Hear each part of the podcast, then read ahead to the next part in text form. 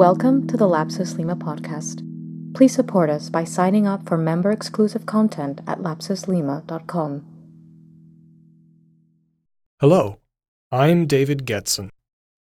The Bauhaus is seen as a primary force behind functionalist architecture in the 20th century. However, as our examinations of its early years have revealed, the school was rooted in Expressionism before it drifted into more industrial territory as of 1923. At first glance, suprematism's highly geometric abstraction would seem to be in phase with, or even in anticipation of, this shift.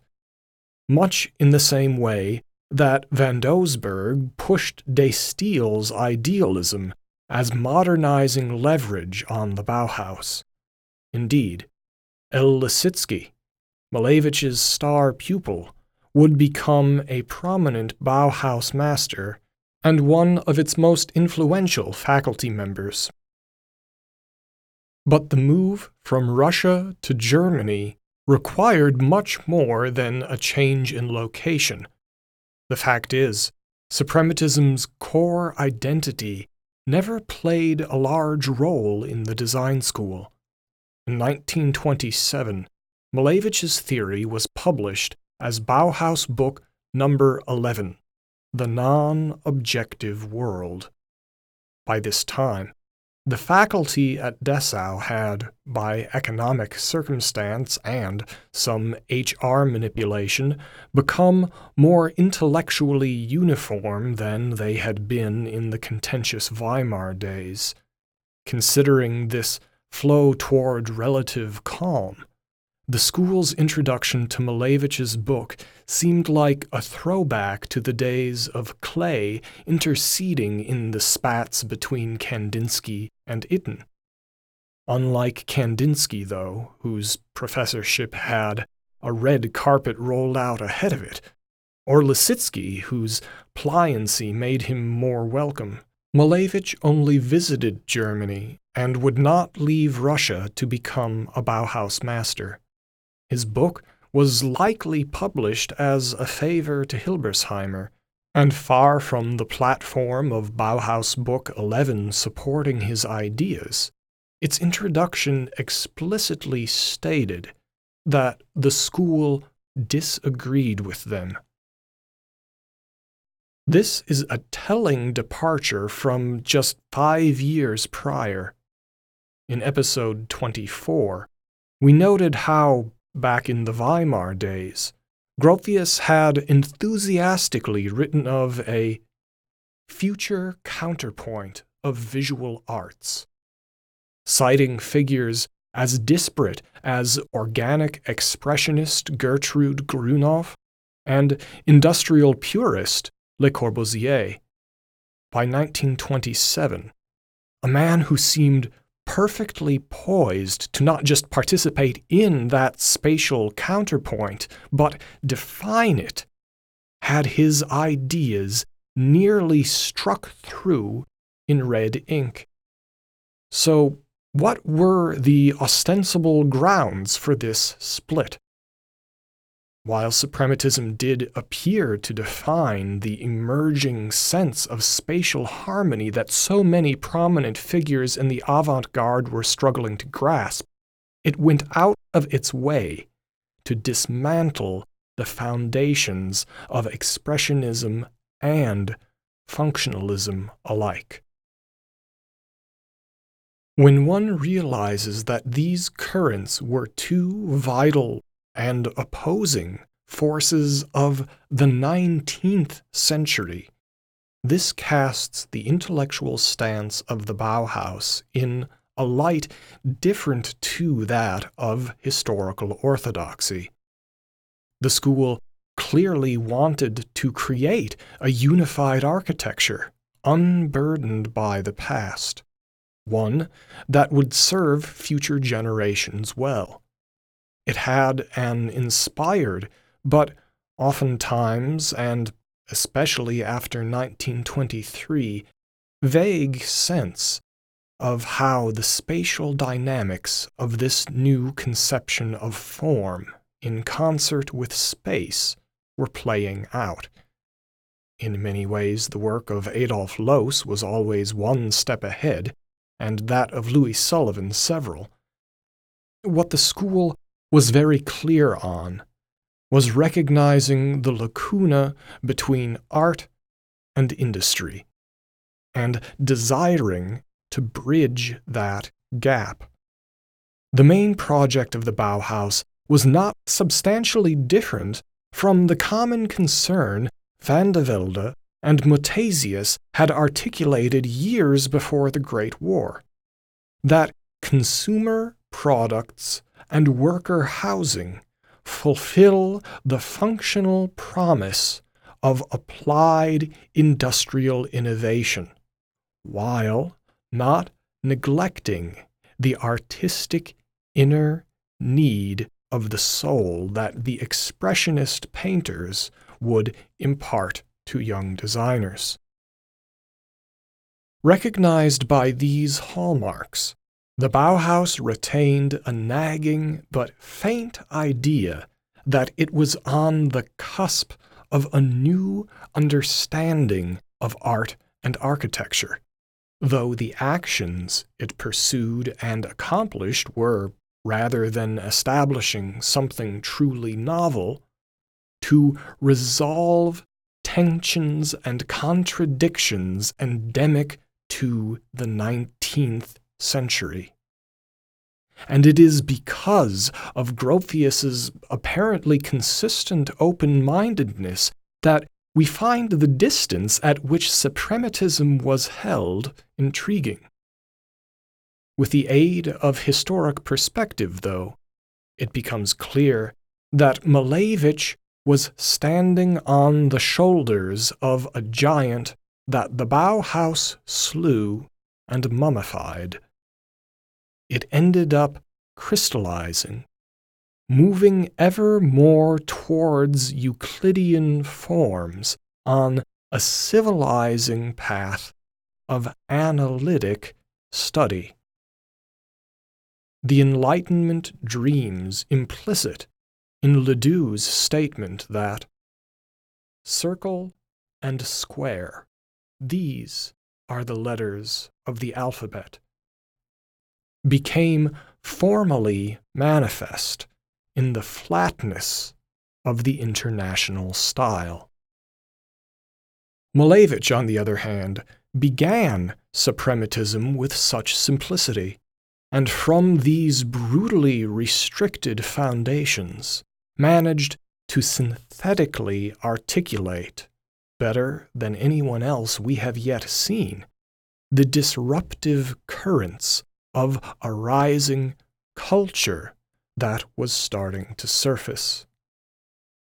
The painter directly stated that the new art of suprematism which has produced new forms and form relationships by giving external expression to pictorial feeling, will become a new architecture. It will transfer these forms from the surface of canvas to space. Here, there is no getting lost in discussions of inner need. Understanding of pictorial feeling leads directly to new form. Where Kandinsky ended in a labyrinthine gaze, literally framing a space, Malevich began with manifest shape creating space. None of the expressionists, who always maintained that they would transform architecture by transforming the soul of the individual, ever made so direct a claim to influencing architecture. You can see sculptural examples of Malevich's architectural studies in our website's page for this episode. If the Bauhaus was fitting buildings into Euclidean shapes, Malevich was growing structure out of them. And very appropriately, he was adamant that these works were unfinished. He did not call them architecture, but architekton, a Greek word roughly translating to clever artificer. At the earliest attestation, it applied to Odysseus when he fashioned both the burnt tip spear and the no man ruse that slew the Cyclops Polyphemus in several ways. The architectons of suprematism present a means of overcoming and escaping the enormous legacy of post Enlightenment Europe. Before we leave you to our next episode, however, there is some additional comment on history happening today regarding the UK leaving the European Union that merits note, even if you are listening to this recording long after the fact. We also want to extend thanks to our loyal listeners for being patient with us as we release new content. We will be back to our regular releases soon with some surprises for you and new voices in the feeds. But on to Brexit. The separation of the UK from the EU is not a singular event, but a milestone on a road that the West's decline has been paving for a long while. As a form, the European nation state was not satisfied by solving problems it was suited to but overreached. Whenever there is a twilight in history, the rising of one system overlapping with another's wane, the finalizing analysis within the old civilization contends with an assertive synthesis of the emergent culture. It is very, very rare for these transitions to be managed without some kind of damaging conflict.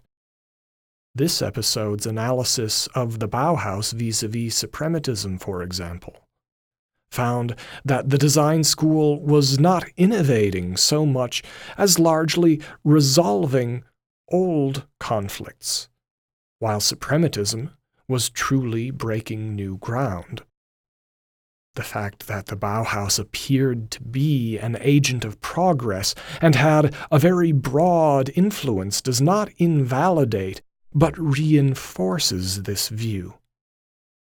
Old empires are largest at the point of hypertrophy, just before decay and collapse.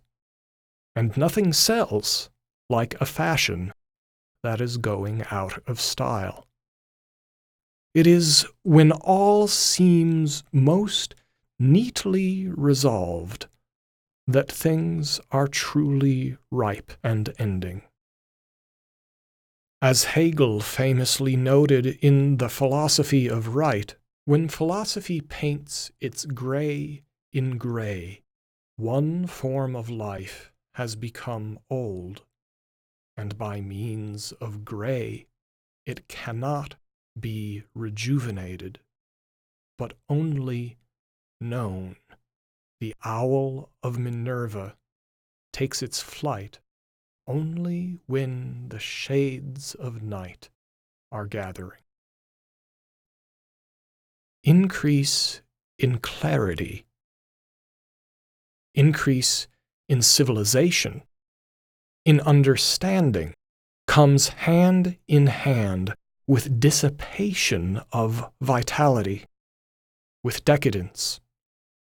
It is with great discomfort that we now face the populist chimera of post factual democracy. The newly rising passions are striving to tear at the wheel of the carefully constructed rationalist machinery, and they will crash it unless a new and distinct arena for the political expression of these sentiments is found. The bad news is that several new vehicles are in development, none of which are held in civilized esteem. In the West, we call it the militia movement. In the East, we call it ISIL. Both of these uprisings one supposedly Christian, the other presumably Islamic, are on the same side of historical force when you consider their equally nihilistic opposition to organized states. The assertion of vitality or culture always comes with new blood and sharp elbows with the establishment of the UN and the EU, the peace and harmony of and among the established nation states was evidence that their model of organization was arriving to an end. What the Congress of Vienna, and before it the Peace of Westphalia, attempted, the EU finally resolved and so that concord yielded a grey in grey honeymoon, which lasted right until the world had changed enough for the system to crack. Despite its excellent intentions, the EU has been suffering from hypertrophy, the classic terminal disease of empires.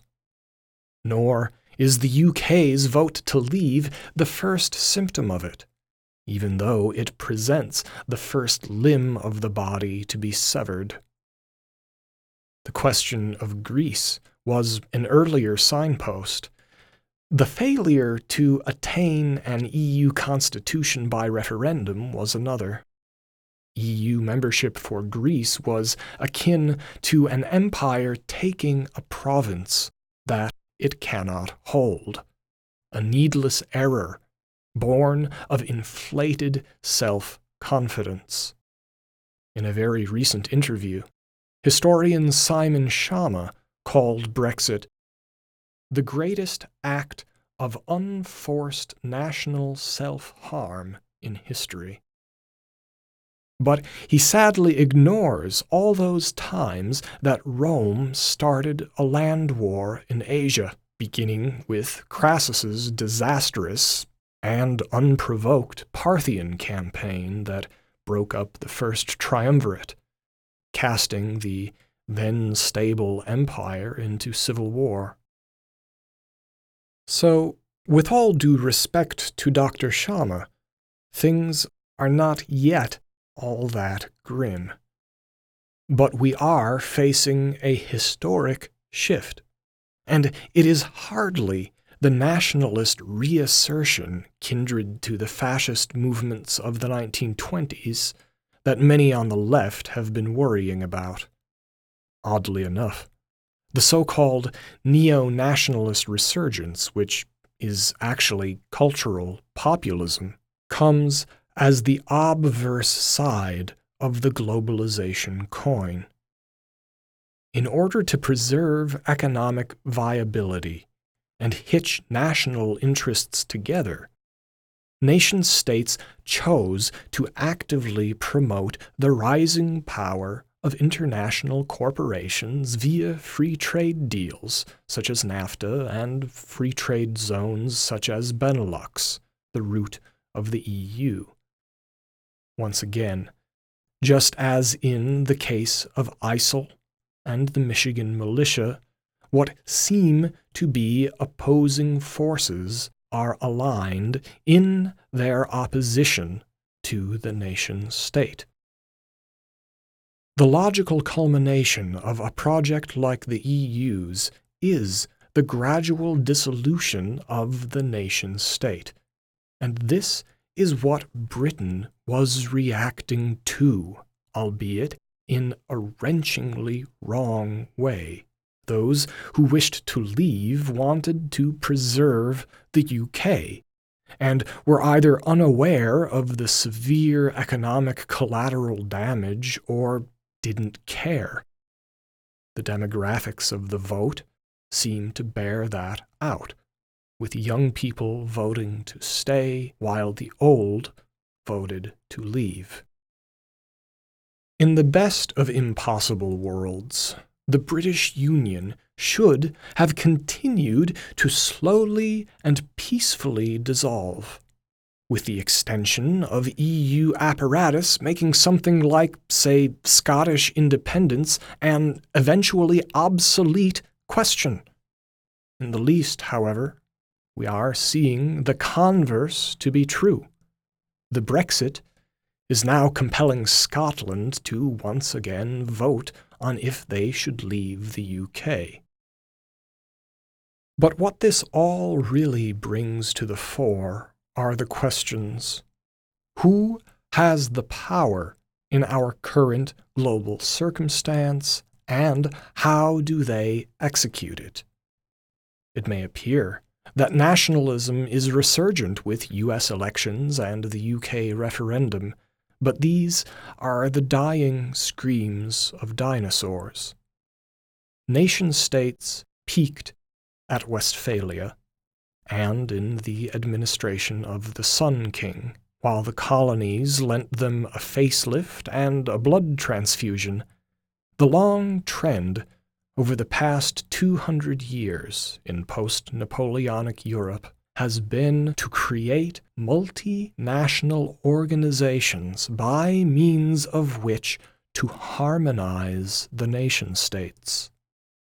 The concert of Europe predates the EU by a long shot, and a series of conductors going from Talleyrand to Bismarck and from Roosevelt to Churchill stand for us to comment upon praise, or criticize. In the shadow of this late harmony, finally well tempered to EU 440, in the post World War II era, large banks and corporations lead the actions of state fiscal policy, while, with depressing predictability, terrorists asymmetrically pull the strings of the military apparatus. Economic and military power, two of the fundamental aspects of the nation state, are now being driven by entities scattered across cities and individuals.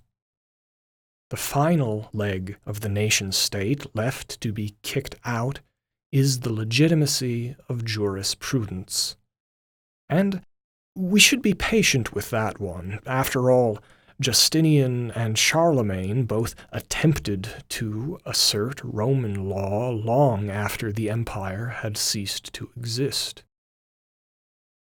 We may well be entering an age in which a fig leaf of legalistic forms and pronouncements honoring an ever more impotent state, is laid over a new reality that societies thus far refuse to acknowledge. What is already taking place is exercise of power amongst a network of interrelated individuals and corporations. And remember, terrorists do use a corporate structure. You don't defeat Amazon.com by killing CEO Jeff Bezos with a drone. Terror may be more or less contained by military police action, but it will only be defeated by competing with what it sells to people.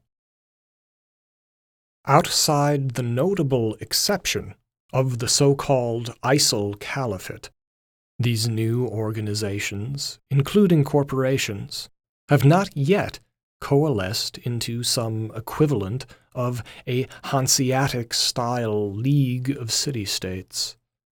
But the potential spread of ISIL's model, whether through terrorism or through the inevitable hiring of private military forces by corporations, would be further evidence of impending transfer of that third leg of power legal legitimacy.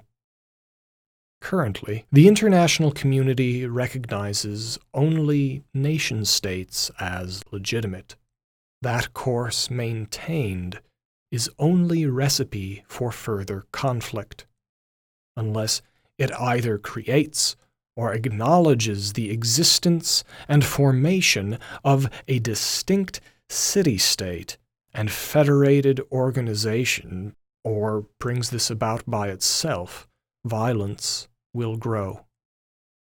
The EU was a gentle rolling of a snowball down a hill that Brexit has indelibly pushed back up the slope again, adding weight and increasing the odds of an avalanche. What we need is the opposite side of the EU's bathtub curve, something that gently rolls up a new hill.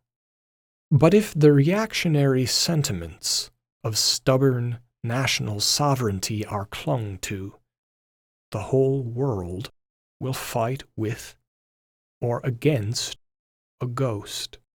And for what our agency is worth, we choose to be on neither side of that battle. Join us as we conclude our reading of Suprematism, watching as Malevich draws the organic from the inorganic, next time on Lapsus Lima.